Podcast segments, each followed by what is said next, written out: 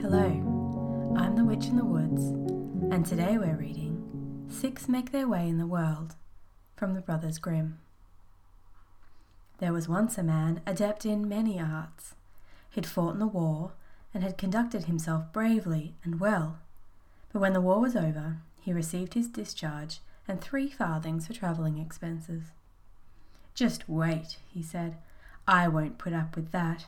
If I find the right people, the king will yet have to turn over the treasures of the entire country to me. He went angrily into the forest and saw standing there a man who had pulled up six trees like so many straws of grain. Will you be my servant and travel with me? he said to him. Yes, answered the other, but first I want to bring the little bundle of brushwood home to my mother. And, taking one of the trees, twisted it around the other five, put the bundle on his shoulder, and carried it off. Then he came back and went along with his master, who said, We two ought surely to make our way anywhere in the world. When they had gone some distance, they found a huntsman who was kneeling down. He had raised his gun and was taking aim. The master said to him, Huntsman, what do you want to shoot at? Two miles from here, he answered, a fly is sitting on the branch of an oak tree. I want to shoot out its left eye. Oh, come with me, said the man. If we three stay together, we ought to make our way anywhere in the world. The huntsman was willing, and went with him. They came to seven windmills whose sails were turning at a great rate, and yet there was no wind from any quarter, and not a leaf was stirring. The man said, I don't know what's driving these windmills. There's not a breath of air stirring, and went on with his servants. When they'd gone on two miles, they saw a man sitting in a tree, holding one of his nostrils and blowing out the other. Goodness, what are you doing up there? asked the man. The other answered, Two miles from here are seven windmills, see? I'm blowing at them and making them go. Oh, come with me, said the man. If we four stay together, we ought to make our way anywhere in the world. Then the blower climbed down the tree and went along. After some time, they saw a man who was standing on one leg. He had unbuckled the other and laid it beside him. The master said, You've certainly made yourself comfortable for a rest. I'm a runner, he answered, and so as not to run altogether too fast, I've unbuckled one of my legs. When I run on both legs, I'm swifter than a bird in flight. Oh, come with me. If we five stay together, we shall make our way anywhere in the world. So he went with them and it wasn't long before they met a man who was wearing a cap which he had perched entirely on one ear. Have some manners, have some manners, said the master. Don't put your cap on one ear. You look like a tomfool. I mustn't, said the other, for when I put my cap on straight, there's a terrible frost, and the birds in the air freeze and drop dead to the earth. Oh, come with me, said the master. If we six stay together, we ought to make our way anywhere in the world. Now the six came to a city where the king had proclaimed that whoever was willing to race against his daughter and won was to be her husband. But should he lose, he would have to pay for it with his head. The man reported for the competition and said, I want my servant to run for me. Then, answered the king, you must also pledge his life so that both your head and his will be at stake. When that had been agreed upon and settled, the man buckled on the runner's other leg and said to him, Now hurry up and do your part so we may win.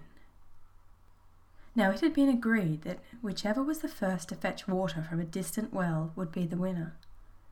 The runner was given a jug and the king's daughter one as well, and they started running at the same time.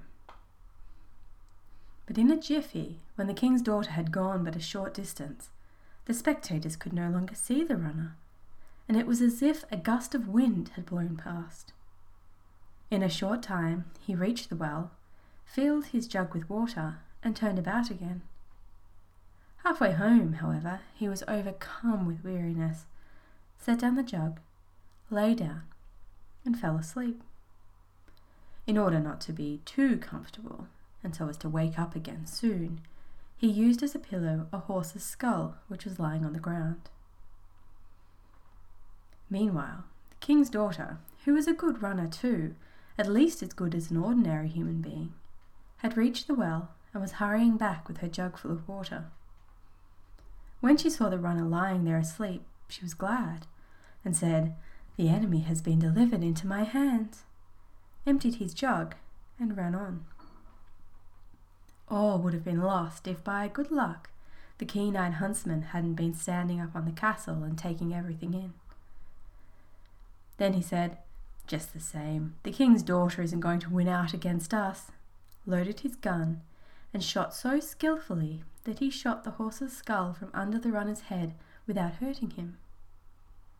Then the runner awoke, jumped up, and saw that his jug was empty and that the king's daughter was way ahead. But he didn't lose heart, ran back to the well with a jug, filled it again with water, and was home ten minutes before the king's daughter. You see, he said, this is the first time I've picked up my feet. What I was doing before wasn't really running at all.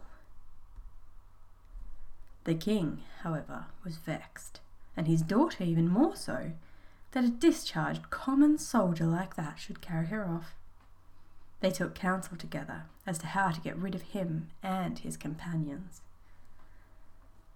Then the king said to her, I've found a way. Don't be alarmed. They won't get back home. And said to them, Now have a good time eating and drinking. And led them to a room with an iron floor, and whose doors were also of iron, and the windows guarded with iron bars. In the room was a table set with delicious food the king said to them, Just go in and enjoy yourselves. And when they were inside, had the door locked and bolted. Then he had the chef come and ordered him to make a fire under the room until the iron got red hot. The chef did so, and the fire started, and as they were sitting at the table, the six in the room got very warm and thought it was on account of the food. When, however, it kept getting hotter and they wanted to get out and found the door and the windows locked. They saw that the king had evil designs and meant to suffocate them. But he won't succeed, said the man with the cap. I'll bring on a frost that will put the fire to shame and make it creep away.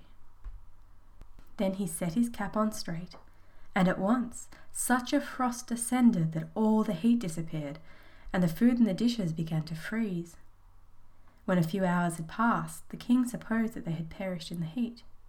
He had the door opened and was going to see about them himself. But when the door opened, all six of them were there, hale and hearty, and so they were glad to be able to get out and warm themselves. In the great cold in the room, the food was freezing fast to the plates. The king went angrily down to the chef, scolded him, and asked why he hadn't done as he'd been ordered. There's fire enough there, answered the chef. Just see for yourself. The king saw that an enormous fire was burning under the iron room and realized that he couldn't do anything to the six that way. The king pondered anew how he might rid himself of the bad guests. Had the master come and said, If you're willing to accept money and surrender your right to my daughter, you shall have as much as you want. Why, yes, Sir King, he answered. Give me as much as my servant can carry, and I won't demand your daughter. The king agreed, and the man went on to say, I'll come then, in a fortnight, and fetch it. Then he summoned all the tailors in the whole realm. They had to sit for two weeks and sew a sack. When it was finished, the strong man, the one able to pull up trees, had to take the sack on his shoulders and go with it to the king. What powerful fellow is that who's carrying on his shoulders a bale of canvas as big as a house? said the king. He was frightened and thought, What a lot of gold he'll carry off! He had brought a barrel of gold that took sixteen of the strongest men to carry. But the strong man seized it with one hand and put it in the sack, saying, Why don't you bring some more right away?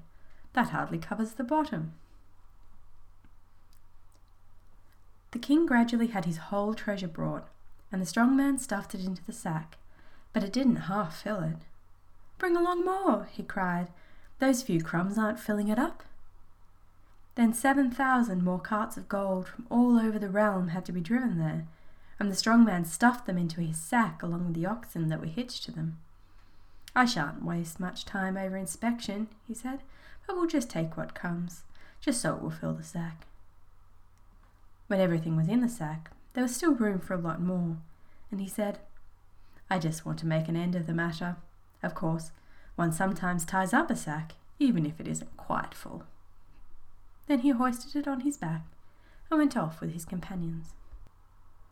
When the king saw that one man was carrying away the wealth of the entire country, he grew angry and had his cavalry mount and pursue the six, with orders to take the sack away from the strong man. Two regiments soon overtook them and called out to them, You're prisoners! Lay down the sack of gold or you'll be cut down. What are you saying? said the blower. We're prisoners, are we? You're more likely to go dancing about in the air. Held one nostril, and then with the other blew at the two regiments. Then they went up in every direction, up into the blue, and away over hill and dale, one this way, the other that. A sergeant begged for mercy, saying he had nine wounds and was a good fellow who didn't deserve the affront. Then the blower let up a little, so that he came down again unharmed, and said to him, Now go home to the king, and tell him just to send some more cavalry. I'll blow them all into the air. When the king received this message, he said, Let the fellows go. There's something uncanny about them. So the six brought their wealth home, divided it amongst themselves, and lived happily until their deaths. The end.